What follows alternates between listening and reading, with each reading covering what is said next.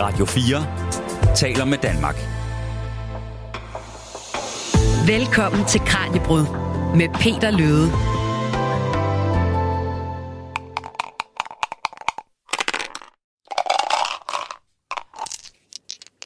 Hvis din familie er ligesom min, så er juletiden nok ens betydende med flæskesteg, salmesang og enormt mange brætspil. Faktisk så er juletiden et af de tidspunkter på året, hvor der bliver langet allerflest analoge spil over disken i de danske butikker. Og det er alt fra dybt komplicerede rollespil i stil med Dungeons and Dragons til det mere simple terningsspil som Yahtzee, som vi hørte lyden af her, og kortspil som Uno eller Det Dårlige Selskab. Og brætspil er enormt populære. Prøv bare at høre, hvad Nikolaj Nyborg Borg fra Aarhus Brætspilscafé han fortæller her. Det, det er stigende øh, al interesse hernede. I dag i Kranjebrud her på Radio 4 ser vi i dag nærmere på netop brætspillene. Vi forsøger at forstå, hvorfor vi spiller, og hvor vi rent faktisk får ud af at slå med terninger og rykke brækker rundt på et bræt. Og jeg kan allerede nu afsløre, at hvis du spiller mange brætspil, så har du faktisk en fordel på nogle punkter, når det kommer til koncentration og strategi. Du lytter til Radio 4. Et spil, som jeg har spillet enormt meget den seneste tid, det er et spil, der hedder Flam Rouge, som jeg har taget med her. Øh, det er et cykelspil, hvor man skal guide sine ryttere i mål ved at satse på at sprinte på det rigtige tidspunkt, men også sørge for at gemme kræfter til bakkeetapperne. Og især under årets Tour de France, der fik vi altså kørt rigtig mange etapper i det derhjemme. Andreas Liberoth, hvad er dit favoritbrætspil for tiden? Jamen lige nu tror jeg faktisk, jeg vil sige King of Tokyo, og det er egentlig ikke mit yndlingsspil, men det er min øh, søn på syvs yndlingsspil. Og fordi det er hans yndlingsspil, så er det jo det dels det, man får tid til at spille, når man er en travl familiefar med arbejde og alt det, men også, øh, men også der, hvor der er tid til at være sammen med sine unger og, og lave noget, som er lidt nærværende, hvor man har et eller andet imellem sig i stedet for, for alt det andet, som dagen kan gå med. Så, så jeg, jeg, jeg skyder efter børnespillet. Hvis vi skal forklare, hvad King of Tokyo går ud på, altså, hvad, hvad er det for en type spil? Jamen, det er et meget nemt spil for alle aldre, vil jeg sige. Det er, sådan, det er faktisk en kopi af Yahtzee på en måde, fordi det handler om at rulle terninger og få nogle sæt eller nogle, nogle terningslag, man gerne vil have, og så må man rulle om nogle gange, hvis man ikke får det, man er tilfreds med. Men temaet i det, ligesom Flam Rouge, det handler om at køre på cykler, så handler King of Tokyo om at være et monster, at være Godzilla eller King Kong, eller en stor mekanisk drage, eller en øh, pingvin fra et yderrum, eller et eller andet, som, som smadrer Tokyo. Så spillet handler om at smadre Tokyo, eller smadre de andre monstre, som også vil smadre Tokyo. Så det er et øh, tema, som er totalt chubang-agtigt og nemt at komme ind i, når man er en dreng på syv, men jeg kender ikke nogen, der har spillet det, som ikke synes, det er ret sjovt. Selv min kone, som er rimelig kredsen, synes faktisk, det er, det er fedt. Hvorfor tror du, at brætspil er så populære for tiden? Altså, jeg læste et sted, man kaldte det en form for renaissance, som brætspillene ligesom har, har fået. Jamen, et fuldstændig indlysende øh, svar, det er, at øh, vi søger efter noget, som er nærværende at lave sammen. Altså det er også det, der er grunden til, at jeg nævner det, som jeg laver sammen med nogen, i stedet for det, som jeg teoretisk måske synes er det fedeste spil, men det kræver så bare ni timer sammen med tre andre nørder, som har brugt to dage på at læse, læse regler. Og det, så, det, så det, vi søger efter meget, det er noget, vi kan være sammen om, noget, vi kan mødes om som en undskyldning for at være fælles om et eller andet. Og man har kunne se den her bevægelse være i gang et stykke tid, og det sjove er, at øhm, efterhånden som brætspilscaféerne begyndte at blive populære, det var også cirka samtidig, hvor sådan den store gå i byen og drikke sig fuld og være, og hvor, hvor det at gå ud øhm, krævede, at man, var, at man skulle ud og fulde sig og score, ligesom gik hen og, gik hen og følte sådan lidt pøllet og lidt, øh, lidt nederen. Så det har også erstattet nogle af de sådan, ungdomskulturer, nogle af de undskyldninger, som for eksempel studerende har for at gå ud i den nye by, de er flyttet til at være sammen. Så det, så det er meget et, øhm, en social bevægelse, samtidig med, det er en, øh, ja, som du siger, en renaissance for noget, som har eksisteret for nørder i, øh, i lang, lang tid. Men man kan sige, at der er mange ting, man kan være sammen omkring, og der er mange ting, hvor man også kan dyste. Altså, man kan også spille Playstation, for eksempel. Altså, hvorfor, hvorfor det lige det her, det analog og det materielle, vi, vi kaster os over, tror du? Jamen, altså, du, du lægger ordene i munden på mig, når du siger, at det er analogt, ikke? for så, så antyder du også, at du tror, det er, fordi det ikke er digitalt, og det tror jeg, du har ret i. Altså, der er, øhm, der er jo helt klart en kultur for, øhm, for skærmskam lige nu, hvor vi, hvor vi synes, at vi bruger lovlig meget tid på vores individuelle telefoner og på computerspillene osv., og hvor vi godt kunne tænke os at finde noget andet at lave. Og der tilbyder brætspillene jo både noget socialt, men også noget, som, hvor vi rent faktisk har noget at gå op i. Fordi det der, det, der kan være svært ved at bare mødes til en en middag eller et eller andet, det er, at man skal have noget at tale om. Vi har brug for det, som øh, man kalder det fælles tredje, altså et eller andet at være fælles om. Og hvis der er en fælles interesse, hvis vi kan snakke om brætspil sammen, så behøver vi ikke spille et brætspil for at tale om det. Så det er sådan vores teoretiske fælles tredje. Men det at have det foran os gør, at der ligesom er lavet en iscenesættelse af vores øh, måde at være sammen på, og noget at grine af, og noget at irritere hinanden med, måske hvis vi er imod hinanden, men også bare noget, som, som giver det, som en af mine gamle venner kalder alibier for interaktion, altså noget at gøre ting sammen om, og ikke bare være sammen. Du lytter til Kranjebrud på Radio 4. Og Andreas Libero, du er min medspiller i dagens program. Du er lektor på Danmarks Institut for Pædagogik og Uddannelse ved Aarhus Universitet og forsker altså blandt andet i brætspil, særligt med henblik på, hvordan man kan bruge dem i undervisningssammenhæng. Øh, først og fremmest velkommen til programmet. Tak skal du have. Hvad er det, der fascinerer dig så meget ved, ved brætspil, at du ligesom har valgt at kaste over det i, i forskningssammenhæng? Jamen, hvad er det, der fascinerer mig så meget ved brætspil? Altså, det... Jeg tror, at svaret for mig er det samme som svar for andre mennesker. Det kommer lidt an på, hvilken dag man, øh, man kigger på det. Altså, nogle dage så er jeg super interesseret i det sociale i det, og nogle dage så er jeg super interesseret i det, i det læringsmæssige i det. Altså, der er en masse ting, man kan lære af brætspil. Der er også mange brætspil, som bliver designet til læring. Og nogle dage, så er det sådan den ren og skær popkulturfascination. Fordi brætspil er jo et sted, hvor, som ikke bare er én ting, det er jo super mange ting. Altså, vi har, vi har snakket om spil, der handler om hvad hedder det, monsterfilm, og spil, der, der handler om at cykle bare på de første få minutter. Ikke? Så der er utrolig mange temaer, utrolig mange forskellige slags spil. Og jeg tror måske, det er noget af det, som gør det så appetitligt som forsker, at vi kan se, der er helt tosset mange mennesker, der er vilde med det, og vi kan selv mærke sådan nærmest i fingerspidserne, hvad det er, der gør det sjovt at åbne en æske og tage det frem og prøve at lære reglerne og blive god til det og vinde og tabe osv. Men fordi der er så mange psykologiske mekanismer i spil på samme tid, så er det også sådan nærmest en gåde ligesom brætspil, hvor man skal lære reglerne og opdage det. Og jeg kan altså ikke helt reglerne i spilforskning godt nok endnu til at bare kunne give et, et enkelt svar, men så vil det også have været nederen spil. Men, men hvorfor er det interessant at kigge på, hvor, hvorfor vi spiller? Jamen, en af grundene er jo, at øhm, jeg får opkald fra folk som dig, Peter, meget, meget tit. Journalister, som siger, mm. hey, hvorfor fanden er det, folk er så vilde med det? Og øhm, den måde, jeg plejer at lave min forskning på, altså jeg forsker også i digitale medier og forskellige andre ting, og det, jeg bygger det meget tit på, hvad er de spørgsmål, jeg oftest får som ekspert? Altså, hvad, hvad er det, folk kommer og siger, ja, hvad, hvad vil de gerne vide? Hvad, hvad har vi brug for at finde ud af? Så en af grunden til, at jeg faktisk er interesseret i at forske i det, udover at der er sådan en, en helt banal baggrund, som hedder, jeg selv har spillet mange, mange brætspil og rollespil i min tid, og selv har arbejdet med at designe brætspil, også før jeg begyndte at lave min PhD og så videre. Så på en, så den ene side er det, det er selvfølgelig, det er fedt at få lov til at forske i noget, som også har været ens hobby. Men, men den anden side er, at der, øhm, at der lader til at være så meget kul under den, øhm, den kultur lige nu, at, øhm, at det kan betale sig at prøve at forstå det, fordi vi måske ikke bare kan lære noget om spil, men også kan lære, lære noget om mennesker. Men, det.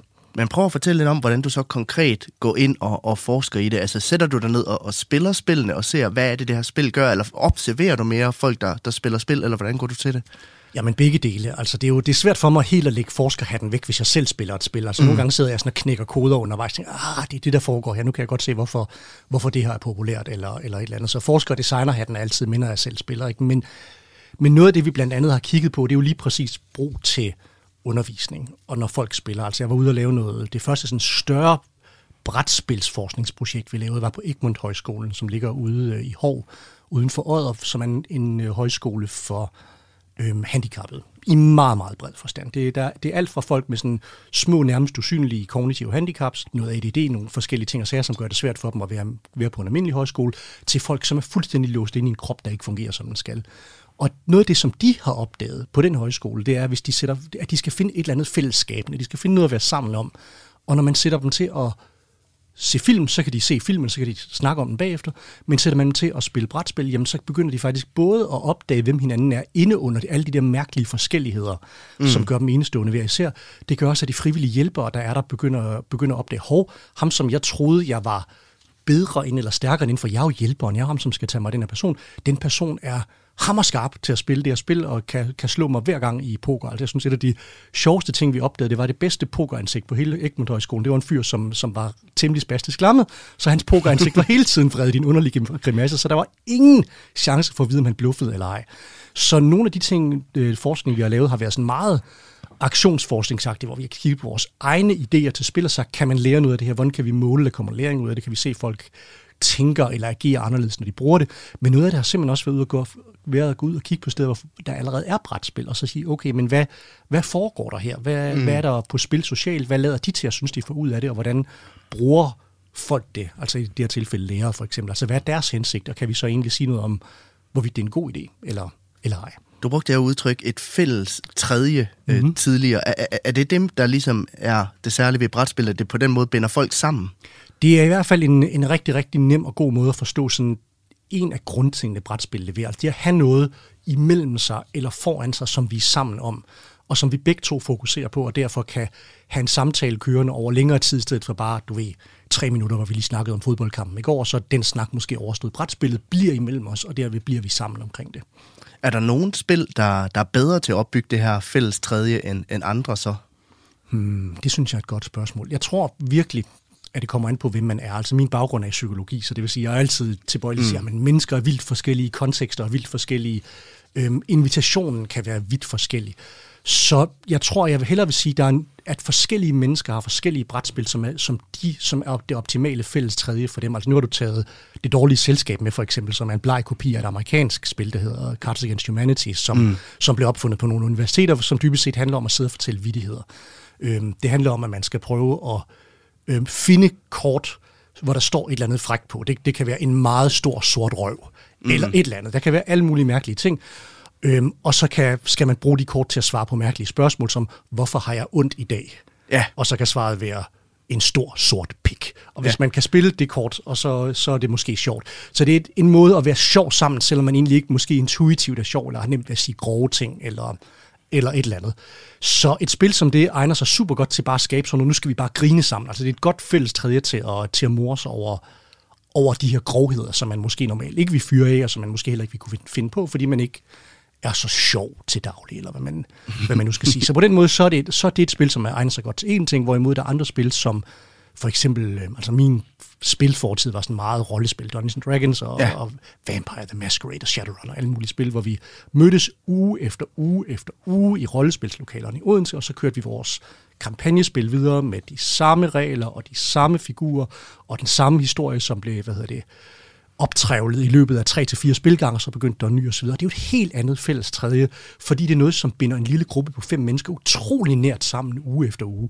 Så det dårlige selskab kan man hive frem til julefrokosten og måske få nedbrudt nogle grænser og være fælles om det, hvorimod et, øhm, et spil som Shadowrun, som er et af mine favoritrollespil, kræver, at man mm. virkelig ved det, og man gider lære de der regler, og man faktisk også kan bruge sin fantasi til at fortælle historier sammen. Så det er nogle helt forskellige måder, forskellige spil kan være fælles tredje om.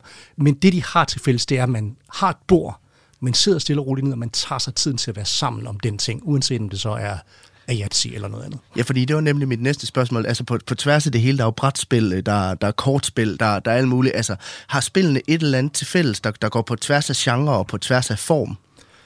Ja, altså hvis man kigger på sådan definitioner af, hvad spil er, så vil man sige, at der er næsten altid noget, man gør. Altså mm. det er interaktivt. Det er, ikke, det er ikke noget, du sidder og kigger på. Det er noget, du agerer i, ligesom et computerspil. Og der er noget på spil. Altså i det, du gør, er der et eller andet, som du håber. Så det, hvis det er et chancespil, altså noget, hvor du bare slår terninger, så håber du på, at, øhm, at øh, du får en dobbelt sekser, eller at rouletten lander på 0, eller hvad pokker det nu er. Så du er noget på spil, som du ikke kan gøre så meget ved det, men det er din, det er når, når nogen drejer den, der sker et eller andet, og du har valgt, hvad du vil satse på. Det er din handling der. Hvorimod andre spil, øhm, kan jo være noget, som kræver, at du har færdigheder. Der findes nogle uh, dexterity games, kalder man det, som handler om at være fingernem, altså at ramme ting med en lille katapult, eller øhm, klodsmajor kender mm. de fleste, hvor man skal prøve at hive den, øh, den rigtige farvebrik ud. Så det, man gør, der er noget på spil i den handling, man har. Det vil jeg sige, det er måske de to mest basale øhm, fællestræk for alle spil. Og så er der sådan et, et klassisk teoretisk begreb, som hedder den magiske cirkel, som kommer fra en fyr, fyr der hedder Johan Heusinger, som sagde, at øhm, når man spiller et spil, eller har en, laver en festival, holder karneval eller et eller andet lignende, så tegner vi ligesom sådan en magisk fiktionscirkel rundt om, hvor vi lader som om noget, der er dumt og uvigtigt, faktisk er vigtigt. Og det er jo lige meget om øhm, det der tårn af træbrikker vælter. Det er fuldstændig ligegyldigt. Og det er ligegyldigt, om det er dig eller mig, der finder det sjoveste kort som svaret på, øhm, på hvor, hvorfor er der vådt mm. på mit værelse. Men det er alligevel ikke helt lige meget. Men det er nemlig ikke helt lige meget, fordi vi har bestemt os for, at i den her sammenhæng, så er det vigtigt, fordi vi er sammen om, øh, om den vigtighed. Så andre kan stå udenfor og sige, hvad fanden laver I? Det er mærkeligt, og vi kan sidde og sige, det er, det er sjovt, eller vigtigt, eller noget. Så den der fælles kontrakt er, er måske sådan den, den tredje vigtige komponent, som gør de to andre overhovedet giver mening. Men hvor meget ved vi generelt set om brætspil fra forskning? Altså, hvor meget er der forsket i det? Jamen, ikke så meget igen. Altså, det, er, øhm, det, det triste for mig, som sådan, jeg er sådan relativt empirisk i min måde at forske på. Altså jeg vil ud og samle data. Mm. Jeg, jeg er ikke så interesseret i bare at sidde og tænke og lave teorier. Men, øhm, men det, der har været på brætspil og på spil i det hele taget, har meget været teoretisk. Så kom der en stor bevægelse af computerspilsforskning, fordi det blev en kæmpe stor bølge, det blev en kæmpe industri, det blev en kæmpe frygt. Altså i mm. 90'erne var der den store, åh, bliver vi voldelige om computerspil, og skal det forbydes og alt den slags. Og den, den kommer op og vende med jævn mellemrum. Og, det, og der har forskning altså været i gang i en del år. For eksempel bevist rimelig tydeligt, nej, du bliver ikke voldelig at spille computerspil. Nej, du bliver heller ikke dummere at spille computerspil. Der er faktisk noget, der tyder på, at du bliver klogere af det, hvis du sådan kigger statistisk set på, hvordan børn og unge udvikler sig. Så alle de der frygtmomenter for computerspil, udover måske man kommer til at sidde lidt for meget stille og kunne lave én ting i stedet for at lave alt muligt forskelligt, dem kan vi roligt med i jorden, fordi det, den forskning har været der, den har, den har vi brugt 50 år på i det mm. store hele, men 20 år på at gøre rigtig, rigtig grundigt og godt. Ikke? Og brætspil har ikke den der samme sådan, hvad hedder det, frygt, det har ikke den samme big business, og det har ikke den samme udbredelse, som computerspil har trods alt. Så af den grund, så er der ikke nær så meget forskning, som, øh, som jeg gerne vil have. Blandt andet fordi det ikke er noget, hvor som er nemt for store forskningsmidler til at undersøge. Og vi skal selvfølgelig også høre lidt fra nogle af dem, der så spiller brætspil til dagligt. Om lidt så besøger min kollega Tine Brink Hansen nemlig en brætspilscafé her i Aarhus. Radio 4 taler med Danmark. Hvilket brætspil er danskernes yndlings? Det spørgsmål satte Kranjebrud sig for at undersøge, da min kollega Tine Brink tidligere på ugen besøgte Aarhus Brætspilscafé. Her talte hun med nogle af gæsterne i caféen, samt cafébestyrer Nikolaj Nyborg Borg. Vi, og vi starter klippet med at høre, at øh, Nikolaj Borg svarer på, hvem det er, der rent faktisk kommer i Brætspilscaféen. Her i, i Vestergade, der er det ret blandet. Der er det, øh, det, det er cirka halv-halv drenge piger. Øh, faktisk måske en lille smule, 2% flere piger end drenge måske. Øh, der er rigtig mange dates her i vores café i Vestergade. Det er mest studerende, vi har, der kommer her. Nogle få fra i gymnasiealderen, men faktisk de fleste, de er, de er videregående uddannelser. Øh, 20-årige folk og, og i den dur, der kommer her. Og øh, hvad er det for nogle spil, de så spiller? Hvad er de mest populære spil, I har her? Jamen, det mest populære, det er jo nok det, som folk de kender. Øh, sådan noget som Hint, Partner, Specialiser og Det Dårlige Selskab. Øh, det, de, det er ikke så fedt at komme ned på en café og så skulle sidde og kigge på en eller anden, der sidder og læser regler. Så folk de plejer at spille de spil, som der er nogen, der kender. Men øh, jeg har oplevet, at, at der bliver mere og mere... Øh, der er flere og flere, der kender andre spil også, udover de her, som alle kender. Øh, spil som Codenames og Secret Hitler og Avalon, og, og sådan flere og flere sådan lidt mere niche eller moderne brætspil. Det, det, det er kommet mere og mere ind i den generelle øh, befolkningsbevidsthed, de her andre spil. Og sådan over de seneste år, hvor du har arbejdet her, har du, kan du fornemme, om der er kommet en større interesse? Det er der helt klart. Øh, det er selvfølgelig svært for mig at sige helt specifikt, for nu arbejder jeg ikke før corona, men, øh, men jeg hører historier, jeg kender til, hvordan der plejer at være, og bare hen over sommeren for eksempel, som jo tydeligt plejer at være vores lavsæson, fordi 25 grader og solskin, det inviterer ikke til, til at sidde inden for at spille spil. Men her hen over sommeren havde vi faktisk ret travlt, for, især for en sommerferie. Vi, vi kunne stille en masse bord og stole udenfor, men, men nærmest hver dag, så var der faktisk ret mange mennesker, især for, for sommer, og det var også godt vejr. Øhm, så jeg tror bare, i takt med, at spil de bliver mere og mere populære, og ja, det, det er stigende øh, al interesse hernede. Og hvad, hvad tror du bliver storsælgeren her til jul af brætspil? Ja, yeah, det er jo et fremragende spørgsmål. Øh, der er altid nogle rigtig gode klassikere, som øh, Flam Rouge har været ret populær nu, når øh, Vingegaard han vandt Tour de France også, det store cykelspil. Øh, dem, der har lavet det, har faktisk lige lavet et helt nyt racerspil, hvor man så kører i biler. Det ved jeg ikke, hvad for noget, men det hedder Heat, og det er også helt fænomenalt godt. Øh, men jeg tror ærligt talt, det som der er mest populært, hvis der er folk, der giver gaver, det er sådan nogle små spil, som øh, The Mind måske. Den, den er også ved at lige så stille at komme ind i, i hjerterne hos de fleste mennesker. Små, øh, små, små spil, som er til at give, uden at, at der er en forventning om, at man skal sidde i timevis og, og prøve at fun- finde ud af, hvordan det her fungerer. Og Nikolaj, nu sidder vi jo her i Aarhus Brætspilscafé i Vestergade, og der er jo faktisk en, en del mennesker omkring os. Der er en ret hyggelig stemning, og jeg kan se, at der er flere deroppe og bestille øh, øl og kaffe op ved disken. Og som du også nævnte, Nikolaj, så er det meget unge mennesker, der sidder omkring os. Men jeg kan faktisk også øh, spotte et par ældre herrer nede i hjørnet, som spiller backgammon. Og jeg kan se, at der lige er to unge mænd, der lige har taget et brætspil ned fra hylden. Jeg tror lige, at jeg går og stiller dem et par spørgsmål. Hvor tit spiller I brætspil? Det, det er sjældent. Det er overraskende. Er måske en gang, to gange om måneden. Uh... Det er gennem dig, at jeg har spillet brætspil. Altså, før vi begyndte at spille, så har jeg ikke spillet i år, tror jeg. Det, jeg, jeg synes, det, jamen, det er sådan et par gange sådan med venner. Jeg tror, at jeg kan rigtig godt lide det, men det er svært at finde sådan unge mennesker, i hvert fald som jeg omgås med, som også synes, det er lige så sjovt. Uh... Er I begyndt at spille mere sådan over corona de sidste par år? Ja, det er helt bestemt. Øhm, men har også været, det har været meget sådan, jeg har et par få brætspil, og så er det meget de samme spil, vi spiller. Øh, og der tror jeg mere, at nu så er jeg sådan, egentlig tager et skift, hvor jeg nu har jeg spillet de spil, jeg har, og så vil jeg gerne ud og prøve noget nyt. Øh, så det er første gang, jeg er på en brætspilscafé i dag. Øh. Jeg fik faktisk ikke spillet så meget øh, gennem coronapandemien. Det er først nu, sådan de sidste måned, to måneder, at vi begyndte at spille lidt. Ellers så har jeg aldrig rigtig spillet brætspil før. Hvad er det så for nogle spil, du siger, at I oftest ender med at spille? Her i Aarhus har det været et spil, der hedder Munchkins, som er sådan et øh, kort rollespil. Øh, men ellers er det meget... Øh, jeg kan godt lide øh, sådan taktiske spil. Og jamen, jeg har været rigtig stor fan af backgammon, øh, skak, da jeg var yngre. Øh, jamen, ellers har jeg spillet øh, Azul. Så for mig, jeg har været sådan lidt mere en kedelig person. Jeg har spillet alle de der familiespil. Øh, Monopoly, øh, Partners, Besserwisser. Alle de klassiske. Hvad er det, de kan? Der er et eller andet, både skabe fjender og venner, ikke? På, på, på samme måde, når man så spiller Monopoly. Øh, men nej, det, for mig så det, når jeg har spillet, så har det været sammen med familie, og så er det bare sådan, kan virkelig, brætspil det er hygge. Altså, det er hygge. Og det var min kollega Tine Brink Hansen, der var kigget forbi Aarhus Brætspilscafé i Vestergade. Du lytter til Radio 4. I dag i Kranjebrud her på Radio 4, der er vi trådt ind i brætspillenes verden. Og øh, det er vi, fordi at brætspil altså sandsynligvis er noget af det, der kommer til at fylde ekstra meget under juletræerne rundt om i landet. Det seneste år, der er salget af brætspil nemlig kun gået opad, særligt i julemånederne. Men hvad får vi rent faktisk ud af at spille brætspil, og hvorfor spiller vi overhovedet i det hele taget? Det er nogle af de spørgsmål, som vi skal kaste os over nu. Min øh, gæst i studiet i dag er lektor på Danmarks Institut for Pædagogik og Uddannelse ved Aarhus Universitet, Andreas Liberoth. Og jeg vil gerne blive lidt klogere på, hvad der udgør et godt brætspil og gøre det sjovt at spille i noget af det, som du er stødt på i, i, i din forskning, Andreas. Mm. Lad os starte med at slå fast, at du arbejder med det, som man kalder strid, og det, man kalder konkurrence, som to centrale komponenter i et mm. godt brætspil. Altså, hvad er forskellen på de to?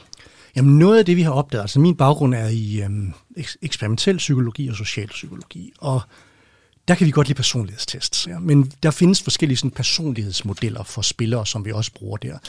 Og der opdagede man med det, man kalder faktoranalyse, som er sådan en statistisk måde at hive ting fra hinanden og se, hvad lader til at være unikt for forskellige mennesker, at øhm, der er 6-7 forskellige gennemgående komponenter, man kan se, folk siger, når de gerne vil spille, når de spiller spil. Det kan for eksempel være sådan noget som afledning, det er bare fordi det er rart sjovt, det derfor kommer til at tænke på noget andet. Det kan være det sociale, det kan være øh, hvad hedder det, fiktionen, altså der er nogle spil, som har rigtig meget historie bygget ind i. Rollespil er et eksempel på et spil med rigtig meget historie. Der er også øh, Pandemic, som jeg har taget med her. Det er jo også et spil med, med en meget tydelig historie. Ikke? Altså det handler jo om en, om en pandemi, man skal stoppe. Lige præcis. Der er nogle spil, spil, som er meget tematunge, og hvor man bliver investeret i sådan spillets gang og den fortælling, der, der kommer ud af det, uanset om du udvikler en figur, der bliver nævnt en munchkin, du bygger en, en, en mm. sej lille fyr, der er nede i en dungeon og slås med drager, eller om du prøver på at redde verden fra en, fra en pandemi.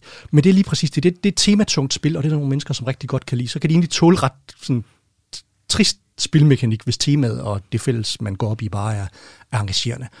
Og så er der, øh, så er der ophidselse. Så, altså, at, at det er meget noget, som kører særligt computerspil, særligt måske sådan mere sportsagtige spil, vi godt kan lide den der følelse af at komme helt op i og mærke, hvad hedder det, adrenalin suse. Og så er der nemlig to de ting, som min dumme onkel Sten selvfølgelig vil tro, at spil er. Det må være noget med konkurrence. Han kender mm. sikkert kun fodbold og, og ludo, og så tænker man, det handler om at smadre de andre. Men nej, fordi det er det, folk tror. Det, hvis jeg skal designe et spil sammen med folk, eller arbejde sammen med, med folk, så siger de altid, hvordan vinder jeg? Eller hvordan, hvordan, øh, hvordan, hvordan øh, vinder jeg over dig, er for det meste det, de mener. Men realiteten er langt flere mennesker, end dem, som godt kan lide at vinde, kan bare lide udfordringen. Så det vil sige, det der i virkeligheden er attraktivt ved striden, det er, at det andet menneske er en modstander. Det andet menneske er en udfordring, det er noget, som er et bump på vejen til, at jeg øhm, kan vinde. Altså fodbold vil også være virkelig, virkelig kedeligt, hvis der ikke var andre øhm, spillere på banen end dig selv. Altså så, så vil det kun være et spørgsmål om, hvor tæt du vil gå på målet, for, for, for du vil prøve på at skyde. Ikke? Og cykelsport er, er jo også langt mere interessant, fordi der er flere cykelrytter. Man kunne sikkert sagtens bare følge en fyr og se, hvor hurtigt kan du komme igennem banen, og det vil måske også være interessant, men det er jo de andre og så videre, som, som gør det interessant. Så det vil sige, man skal til, at øh, noget af det, man har opdaget, det er, at alle mennesker går op i udfordringen. Alle mennesker kan, kan lide det med at have noget på spil i, hvad de gør. Men når vi så begynder at måle på, hvad folk godt kan lide, også når vi måler på kvinder og mænd for eksempel, så kan vi se, at langt flere siger, at jeg kan egentlig godt lide udfordringen, end siger, at jeg kan godt lide konkurrencen. Der er en gruppe, som er konkurrenceorienteret, men det er slet ikke alle. Og det er faktisk noget af det, som, øh, som også er interessant ved Pandemic, nu vi har det fremme, at mm. til at starte med, så var spil, måske med undtagelse af syvkabale, meget noget, man spillede i fællesskab, og man spillede imod hinanden, eller på hold imod hinanden. Hvor noget af det, som jeg synes er den mest fantastiske udvikling, måske fordi jeg kommer fra den der rollespilsbaggrund, hvor man egentlig arbejder sammen imod øh, monsteret, man skal finde i detektivhistorien, eller, eller noget, det er, at der er kommet rigtig mange samarbejdsspil. Så Pandemic er jo et spil, hvor man ikke spiller imod hinanden. Udfordringen består i at klare spillet. Og man spiller fælles, faktisk mod brættet man spiller, man spiller nemlig mod brættet, man spiller mod virusen, som, som dukker op, og, man skal, og hvor man skal tale om, sige, hey, men det er jo dig, som er logistikeksperten, så du kan sørge for, at vi får ressourcer der og derhen, så kan jeg i næste runde, fordi det er mig, der er forskeren, så kan mm. jeg tage derhen, men det kræver lige, at du gør det her først, så det kræver, at man aftaler og koordinerer på tværs. Og det er jo noget helt andet end Matador, som sådan er et af de mest populære og elskede spil, men som, sådan, som spilmekanik går faktisk er, er temmelig nederen. Altså det er et spil, som bliver, bliver frygteligt dårligt efter, efter ret kort tid, fordi du har ikke så mange valgmuligheder. Du kan rulle terningen, se hvad der sker, og hvis du er heldig, så får du det valg, at du kan øhm, købe grunden eller lade være. Og det er sådan et andet, en anden klassisk teori om spil, øhm, som hedder, spiller ser interessante valg. Du skal vælge, om du vil satse på rouletten, eller om du vil forlade roulettebordet. Du skal vælge, om du vil øhm, bluffe, eller om du vil trække dig ud i, i poker. Du skal vælge, hvad vil jeg bruge min tur på i Pandemic? Hvordan kan jeg bedst bidrage til fællesskabet? Mm. Så det der, der er et valg, hvor du føler sådan en grad af agens. Det, det er også en ret vigtig psykologisk komponent. Altså man føler sig, man føler måske, man har noget magt eller nogle evner, som man ellers ikke vil have. Og det er ikke sådan en Superman-ting. Det er bare noget med, i den her, nu er det mig, der får lov til at gøre noget. Nu er jeg faktisk vigtigere.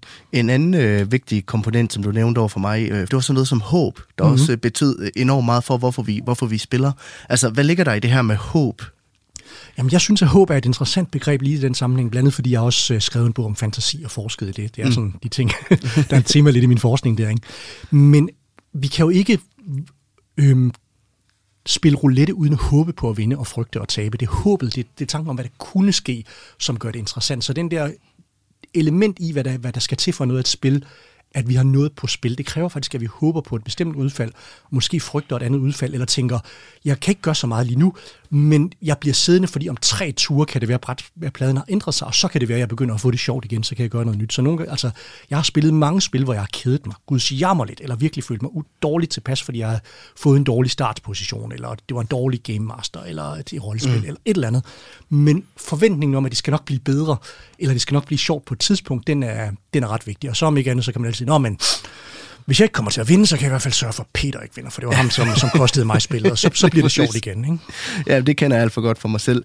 En anden faktor, som jeg tænker måske spiller ind i det her med håb, det er sådan noget som held. Altså, hvor, hvor øh, ligger der på en eller anden måde, ligger det gode spil i et spændfelt mellem held og, og strategi, eller, eller hvor ligger det her? Det er i hvert fald en af akserne, man kan definere spil på. Altså, det er lige, man kan også sige, hvad hedder det, spil versus simulation, men, men det med held øh, versus skill eller strategi er, er, fuldstændig, er fuldstændig rigtigt. Og det handler blandt andet om, at vores hjerne er sådan set ud, indrettet til at lære om en kompleks verden, vi ikke kan forudse helt. Så det vil sige, hvis man ser på nogle af de bedste nyere teorier om, hvad hjernen og sindet er beregnet så kan man sige, at det er en, det er en forudsigelsesmekanisme. Det er også derfor, øh, hvad hedder det, vi har to af mine gode venner har The Recreational Fear Lab på Aarhus Universitet, hvor de forsker i at lege med frygt. Og det handler også om det der med, at vi vil gerne forudse ting. Frygt, det er jo også, jeg er bange for, at der skal ske et eller andet. Jeg har en forventning om, at der skal ske noget. Det er nærmest det modsatte af håb. Det er, det er frygten for et eller andet andet. Og, øhm, og det, er det, det er de samme kognitive mekanismer, der kører på, at når vi er ude i verden, så vil vi gerne kunne gå igennem trafikken, eller vores date, eller vores, øh, hvad, hvad det nu er, vi laver vores eksamen, med så præcis og god en mulighed for at forudsige, hvad det vi gør, vil gøre øhm, øhm, som det overhovedet kan lade sig gøre. Fordi så er det nemt for os at være til. Så ved, mm. vi, så ved vi, hvor kan jeg få mælken, og hvad, hvor skal jeg være med at gå over gaden. Men spil udfordrer det ved at putte tilfældigheder ind, hvor de ikke behøver at være. Og det kilder vores hjerne. Altså, det er jo derfor, folk kan blive ludomaner, fordi der er nogle forudsigelsessystemer i hjernen, som, øhm, som er fuldstændig nemme og sunde. Altså, der er, der er sådan nogen, der er bange, åh, jamen, dopaminen er, er farlig. Det er den ikke. Den er beregnet til at hjælpe os med at lære noget, noget om verden. Den er afgørende for håb, for frygt, for at vi overhovedet kan lære noget i første omgang, for fantasi. Men det, at spil bygger tilfældighed ind, gør, at vi aldrig kan være sikre, og dermed bliver det ved med at være interessant. Hvorimod et spil, hvor man fuldstændig med sikkerhed ved, hvad der skal ske, eller at man fuldstændig med sikkerhed ved, at man kan vinde, så holder det op med at være interessant. Og det er fordi den der predictive coding-mekanisme i hjernen siger, nu ved jeg godt det her, jeg gider ikke trække i håndtaget længere, for nu har jeg styr på det. Så tilfældigheder er en ret vigtig del af, af spil, hvis de skal blive ved med at være interessante, og de er nem måde at designe øh, usikkerhed på, på en, som gør dem interessante. Ja. Men det her med at blive bedre til et spil, kan det også være en motivationsfaktor? Det der med at rent faktisk mærke, nu, nu begynder jeg at regne det her spil ud, nu begynder jeg at, at fornemme nogle af de dybere mekanismer. Er det også øh, noget af det, der motiverer folk? Jamen helt klart. Altså jeg synes, da vi hørte nede fra Brætspilscaféen, så bliver der jo sagt, at nogle af de spil, som er populære, det er dem, som folk kender, eller dem, som er nemme at lære, fordi der skal være en relativt lav mm. indgangstærskel. Altså, der er ikke noget, min kone hader mere, når jeg siger, skal vi spille et nyt spil? Ja, siger hun så. Og så siger jeg, fint, jeg læser lige regelbogen, vi ses om to timer. og så skal jeg læse regelbogen, så bagefter skal jeg forklare hende det, og så har jeg sikkert husket noget forkert, og så går det galt, og så bliver hun så, så irriterende. Så, vent, vent, vent, vi er lige nødt til at gå to ture tilbage, for du kunne faktisk ikke det der i virkeligheden, eller, eller et eller andet. Så det at lære spil er dels nødvendigt for at kunne være med. Det er sådan en helt basal præmis for overhovedet at kunne deltage, at man, at man kan reglerne. Men i en anden psykologisk model, som, øh, som hedder selvdetermineringsteorien. Der siger man, at der er sådan tre grundlæggende psykologiske behov, som spil dækker rigtig, rigtig godt. Det er behovet for kompetence, behovet for autonomi og behovet for relaterethed eller relationer. Og relationen, det kan sagtens være til spillet. Altså det kan godt være til den historie om verden, vi bygger lige nu. Det kan også være til en person i en tv-serie eller et eller andet. Det behøver ikke være imellem dig og mig, men spil dækker tit det behov ret indlysende. Autonomi, det er, at du får valg. I spil kan du faktisk vælge noget. I spil skal du gøre et eller andet. Du har en, en handleevne i spil, som du ikke altid har i hverdagen. Og så kompetence, det er følelsen af, at jeg er god. Og gode tilfældighedsspil giver en følelse af kompetence, selvom du ikke nødvendigvis er kompetent, fordi hen mm. føles, som om du er dygtig. Vi, det, det, der findes det, der hedder ikke, nogle forskellige sådan gamblers fallacy, som gør, at vi, kommer, vi lægger alt for meget logik ind i tilfældighed. Vi tror, at der ligger meget mere handling bag, bag noget, som er sådan rent tilfældigt. Det er sådan, vi opfatter verden. Øhm, så den der følelse af at blive bedre og bedre, måske tilfældighederne kommer til at fylde mindre og mindre, fordi vi kan øhm, styre, hvornår vi vil slå terning, eller træffe de rigtige valg, eller eller noget, det bliver, nemme, det bliver, det bliver rigtig, rigtig vigtigt. Så man kan sige, at der er mange faser i det at være interesseret i et spil, og det første det er bare at måske at forstå spillet og sige, hey, hvad er det her for noget? Det, det er komponenternes elektrod, jeg vil gerne lege med det, til nu begynder jeg at forstå regler, nu vil jeg prøve nogle nye ting, til nu forstår jeg reglerne, nu vil jeg vinde, eller nu vil jeg knække det. Og det er jo det er også det, som kan skabe sådan nogle ubalancer. Altså jeg havde nogle, har nogle venner, der hedder Mads og Anders, som begge to også arbejder med at lave spil en dag i dag, i, øh, som jeg spillede mange spil med i gamle dage. Og noget af det, som var frygteligt ved at spille med dem, det var, at de elskede spil så meget, så de spillede de samme spil igen og igen og igen, og inviterede bare folk ind for at komme og spille med dem. Så det der med at blive inviteret ud til, til Mass en aften på Nørrebro for, for at spille Game of Thrones brætspillet, som man godt vidste, at de to havde spillet otte gange allerede, så vidste man jo godt, at man bare var statist i deres... Øh, de ville gerne lære egentlig, de, de, de, de elskede at invitere andre folk Men ind du ved det. også godt, du taber. Men, du, men man ved også godt, at, at man, øh, man har nok en rimelig god chance for at få en dragt pryl. Så man skal afstemme sine forventninger, og det er måske også noget af det, som, som er sådan et, noget af det hemmelige pensum i brætspil. Man skal lige lære og afstemme forventninger om, hvad kan jeg forvente her, jeg begynder, så håber jeg selvfølgelig, at jeg kan vinde, eller det bliver sjovt, men jeg regner ikke med det, fordi hvis jeg regner med det, så er jeg en virkelig dårlig taber, hvorimod hvis jeg går ind med sådan det, jeg kalder antropologblikket, og siger, jeg er jo bare for at lære at op, opdage, hvordan de ville opføre sig her, jamen så har jeg det sjovt, og så bliver jeg ikke gal, når, når jeg indlysende nok ikke vinder. Og øh, tiden flyver afsted, men øh, lad os prøve at kigge lidt tilbage i tiden, og så se på nogle af de allerførste brætspil i verdenshistorien. Du lytter til Radio 4. Rigtig mange familier vil nok i løbet af de kommende uger kaste sig over at jagte oste i Trivial Pursuit eller samle, skøder i Matador. For juletiden er den tid på året, hvor der sælges allerflest brætspil. Og det her med at udfordre dine bekendte til et brætspil, det er langt fra en ny opfindelse. Faktisk så går den flere tusind år tilbage i tiden. Der kan spores noget, der minder om brætspil helt tilbage til det gamle Ægypten og andre bronzealdersamfund. Og Jakob Schmidt Madsen er spilhistoriker og postdoc-forsker på Københavns Universitets Institut for øh, tværkulturelle og regionale studier. Og han er i øjeblikket i Indien, hvor han netop forsker i brætspil, og han fortæller, at brætspillenes historie går ualmindeligt langt tilbage. De tidligste brætspil, de stammer tilbage fra de store bronzealdercivilisationer. altså det gamle Ægypten og Mesopotamien og det, der hedder øh, Induskulturen, som er en kultur, der ligger i det nuværende nordvestlige Sydasien. Og det er i de her bronzealderkulturer, hvor der lige pludselig begynder at opstå forskellige teknologi, man ikke har haft før, fordi man får nogle større øh, samfund, og man får byer, og man får arkitektur, og man får handel, og man får pengesystemer, og man får spottomsystemer, og man får ritualer på skala, man ikke tidligere har haft. Og i den sammenhæng, der opstår der forskellige værktøjer og redskaber, øhm, og nogle af de værktøjer og redskaber, om de har givet anledning til spil eller ej, det ved vi ikke, men, men de første eksempler på brætspil er samtidig med dem. Og hvis man for eksempel tænker på sådan noget som gamle regnebrætter eller sådan noget, øh, øh, så er der øh, nogle klare sammenhænge mellem den slags regne tællebrætter og så øh, nogle af de tidligste spil. Så man kunne sagtens forestille sig, at brætspil som sådan er en teknologi, der er opstået som en slags biprodukt af øh, nogle mere, kan man sige, umiddelbart øh, brugbare teknologier. Det her det er jo øh, mere i til underholdningssprog. Har vi nogle fund af den slags spil? Ja, altså de tidligste fund af brætspil, vi har, stammer øh, cirka 3.000 før vores tidsregning øh, i Ægypten. Og de allertidligste spil, øh, det, der er et, et spil, der hedder Mehen fra Ægypten, som måske er det ældste spil, øh, vi kender, men, men vi ved meget lidt om det andet, end hvordan det ser ud. Vi har faktisk ingen øh, idé om, hvordan man spillede det. Så det mest, det man almindeligvis siger er det ældste brætspil i verden, er et egyptisk brætspil, der hedder Senet, som er et spil, der består af 3 gange 10 felter, og øh, så har hver spiller 5 eller syv brikker, og så skal man bevæge sig gennem øh, spillepladen fra den ene ende til den anden. Tror vi nok. Fordi at igen, som det er med de her gamle spil, man finder typisk alle artefakterne, så man kan finde spillepladen, man kan finde spillebrikkerne, man kan finde det, der er blevet brugt som terninger, men regler, det er ikke noget, man historisk set har skrevet ned. Det har været mundtligt overleveret. Så det kan være meget svære at rekonstruere. Hvad kalder man den slags, den, den type af spil, som øh, Senet var? De første cirka 2.000 år af brætspillenes historie, der findes effektivt kun én type spil. Og den type spil er det, som man med dansk ord kunne kalde for kapløbsspil. Altså spil, hvor hver spiller har et antal brækker, som skal nå fra den ene ende af en bane til den anden ende af en bane øh, i et kapløb, og den, der først får alle sine brækker frem i mål, vinder.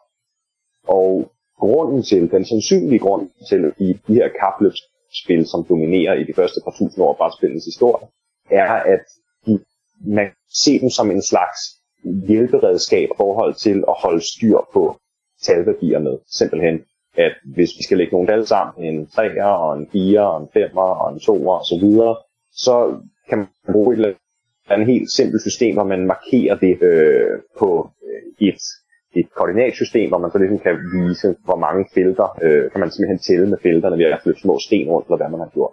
Så kapløbsspil er jo i virkeligheden nogle spil, hvor man skifter til at slå med nogle terninger, og så bruger man brættet til at holde styr på, hvad ens samlede sum er i øjeblikket. Og den, der først når op på øh, en bestemt sum, vinder spillet. Man kan ikke helt bare fjerne brættet i de her bræt øh, kapløbsspil, når man kun har én brik hver. Men det synes, der synes at være en sammenhæng mellem de her tidlige, simple måder at visualisere tællesystemer på, og så de her kapløbsspil. Du lytter til Radio 4. Og vi er ved at være godt 40 minutter ind i dagens udsendelse, og vi nærstuderer noget af det, som mange nok kommer til at fordrive tiden med i familiens lag her i den kommende juletid, nemlig brætspil. Tidligere der så vi øh, nærmere på nogle brætspil, der havde meget forskelligt at byde ind på. Øhm, men øh, jeg tænker, lad os prøve at kaste os lidt over og se på, hvad man rent faktisk får ud af at spille brætspil. Altså, fordi at vi har teaset lidt for, at man fik styrket nogle specielle evner. Andreas Libero, du er min gæst i dag. Du er lektor på Danmarks Institut for Pædagogik og Uddannelse ved Aarhus Universitet. Altså, hvad har brætspil at byde på, ud over underholdningsværdien? Jamen, brætspil har et, et ret stort skjult pensum. Altså for det første kan man sige, at mange brætspil handler om noget, eller mange brætspil har nogle mekanikker, som man kan lære noget af. Og i, mellem mekanikkerne kan vi måske også til andre mennesker. Altså vi har allerede snakket om sådan mm. bluffspil og spil med hemmelige roller osv. Der lærer man jo både noget om det andet menneske, men også måske man øver sig i noget som egentlig er livsfærdighed, altså at bluffe eller tage chancer, eller øh, regne ud hvad, og kunne læse andre mennesker, eller regne andre menneskers øh, intentioner og den slags ud. Så der er noget med at lære at tænke taktisk og tænke strategisk, både når man skal flytte tingene på brættet, men også når man skal tænke over, hvad har andre mennesker gang i. Så der er sådan helt klart noget, som er basale menneskelige livskundskaber, som man lærer igennem de her spil. Og det er også det, vi kan høre Jacob Schmidt Madsen tale om her, at de her spil har fået, lavet til at afspejle noget, der har været vigtigt i samfundet. Altså øh, Emil han, altså Jacob nævnte også ritualer, og Emil Kem var en gammel sociolog, som sagde, at religion er altid en spejling af samfundet. Jeg er tilbøjelig til at sige, at spil er også altid en spejling af samfundet. De handler om noget, som vi enten kan nytte af eller glæde af, det, og vi glædes ved det, fordi det er vigtigt i vores livsverden på en eller anden måde. Så spil kan både fortælle os noget om den verden, vi lever i, men også måske også bare være tiltrækkende, fordi de handler om ting, der er, der er attraktive for os. Så hvis man kan tage sådan en lille ekskurs, mm. øhm, så blev Matador for eksempel, det er jo i virkeligheden et koncept, som blev stjålet fra de oprindelige øh, udviklere, og så blev sat øh, på kommersiel formel og solgt lige omkring den amerikanske recession i, øh, i slutningen af 20'erne og starten af 30'erne. Og det spil solgte helt sindssygt godt. Altså ingen forbrugsgoder blev der solgt særlig meget af. Altså det, alt, hvad der hed sådan luksuskøb, gik fuldstændig i stå. Ligesom vi, vi er også midt i en recessionsperiode lige nu.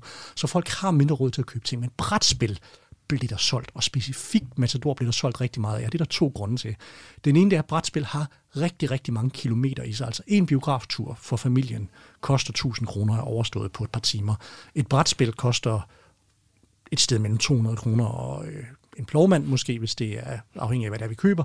Og det tænker vi i hvert fald, at der er utrolig meget, mm-hmm. meget samvær i. Altså der er mange timer i det, og man kan også sige, at hvis vi kører det som julegave, så er det også måske en invitation til samvær, og måske også, at vi prøver på at give fællesskab som gave på en eller anden måde.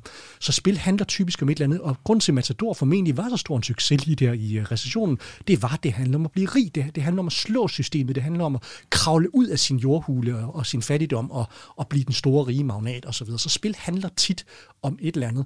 Så på den måde kan man sige, at det er det, vi gør, når vi spiller spil, altså regner sandsynligheder ud, eller regner hinanden ud, eller tænker taktisk, og så er det det, spillet handler om, som man jo også måske, altså afhængig af, hvor troværdig en simulation øh, spillet er, vi måske også lærer noget om, om det. Så, så man kan sige, lærer man særlig meget om, øh, om hvordan man bliver en god kapitalist af, hvad, af, af Matador, det ved jeg ikke, om man gør, men vi lærer måske i virkeligheden, at øh, noget, som er meget sandt, nemlig at, at hvem der faktisk går hen og får held med at blive rige, det handler om to ting. Det handler dels om held, og dels handler det om, hvor mange penge du har til at starte med. Altså Elon mm. Musk, grund til, at han er så pisserig, som han er, det er, at han er født rig. Han havde mulighed for at mm. investere. Mm. Og det er jo det, man oplever i, i Matador, at hvis du er egentlig uheldig, som ikke har fået nogle gode grunde, ikke begynder at akkumulere din formue, så ryger du bagud. Og dem, som lavede Matador oprindeligt, det var faktisk deres pointe. Altså, de prøvede faktisk på at vise, hvor uretfærdigt det er. Der er nogen, Så det er, en, har, det er en satire? Det er, det er et, et økonomisk læringsspil lavet på et universitet, som skulle vise, hvor kapitalismen af natur vil sejle nogen bagud af dansen. Og du har jo forsket i blandt andet, hvordan man kan bruge brætspil i, i undervisningssammenhæng. Altså, er brætspil et særligt godt middel? Altså, kan, kan, lærer man særligt godt ved at spille brætspil? Ja, der er bestemte ting, man lærer helt afsindigt godt ved at spille brætspil. Altså, vi har lige snakket om det, man, man gør. Ikke? Altså, mm. Man kan jo lære menneskelige samspil på mange forskellige måder, men måske giver det et rum, hvor vi, hvor vi har en anledning til at gøre det. Så jeg vil sige, brætspil er for det første en nem læringsanledning at lægge på bordet i klassen, eller derhjemme, eller et eller andet andet. For eksempel øh, det at kunne lære at tage, at skulle tage, vente med at at sige eller gøre noget til det ens tur. Det er ikke nødvendigvis indlysende, når vi sidder rundt om madbordet, de voksne kan godt sådan snakke lidt ind, ind og ud af hinanden, fordi de forstår godt det der med turtagning og vente på, hvornår det er okay, jeg bryder ind, fordi det faktisk er et relevant bidrag, og hvornår det er en ny samtale, jeg starter. Det har børn super svært ved at lære, men i brætspil, der er det nemt. Så der giver det en helt klar anledning, hvor vi siger, nu er det din tur, værsgo, her er terningen. Og jeg har faktisk taget ja. et lille spil, der hedder Hannah Honeybee med. Og i det spil, det handler om, at man er bier, der skal lave honning.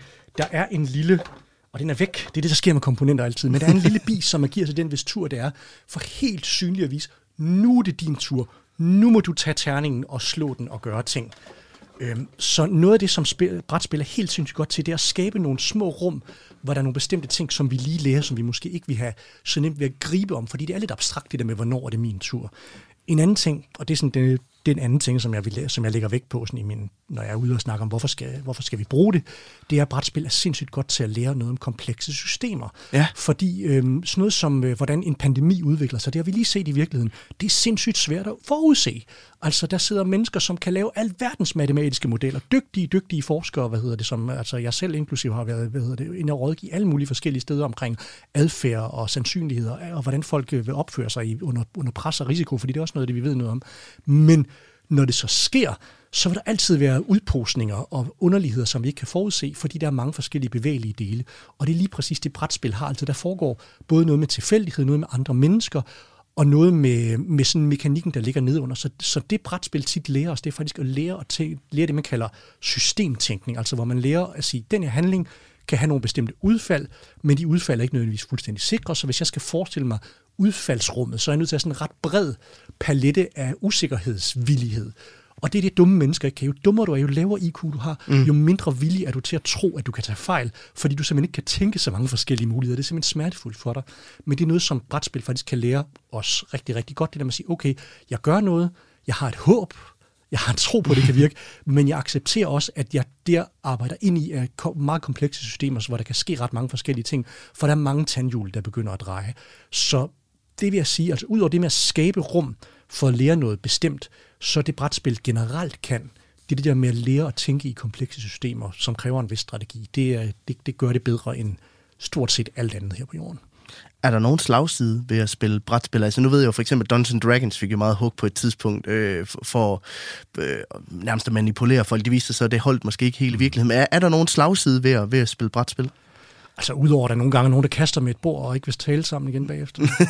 ja. øhm, altså det, en, en side er det jo, at, at der er den der, det der stridsmoment for eksempel, så mm. man skal jo lige være en god ven, skal man huske. Ikke? Altså det er noget af det, som jeg tit har været slipt i medierne og, og snakke om det der med gode vinder og gode tabere, fordi det, det, er, det er ikke altid sjovt at være i en situation, hvor man kan mærke, at man er ved at tabe. Det er også derfor, at Matador netop bliver nederen, når man når til det der kapitalistiske knækpunkt, hvor der er nogen, der er blevet magnater, og der er nogen, der er de fattige, så er det ikke sjovt for de fattige længere.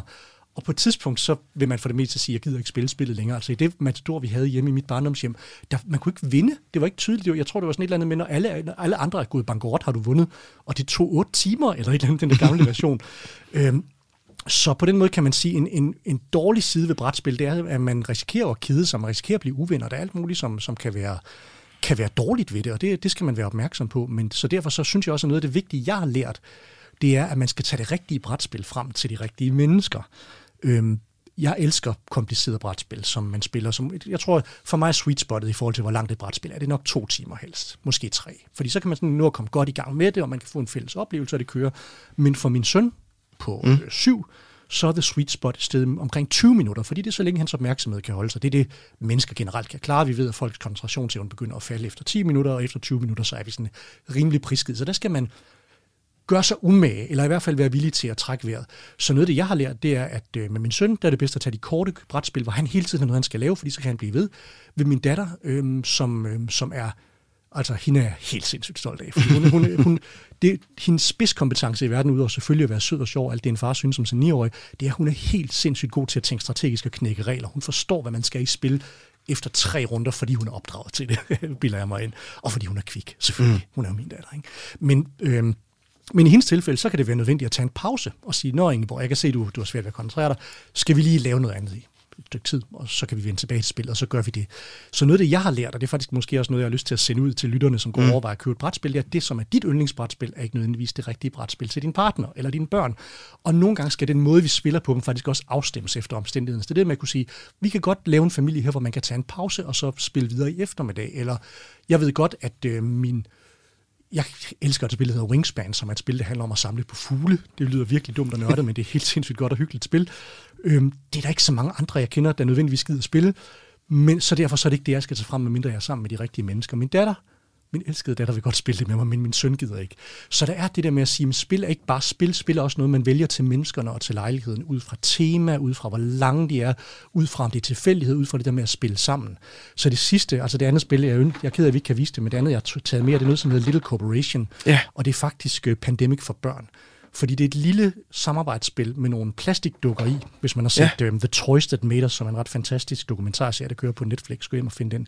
Der er super mange dårlige dokumentarserier på Netflix, som er fyldt med pseudovidenskab, men den er rigtig god.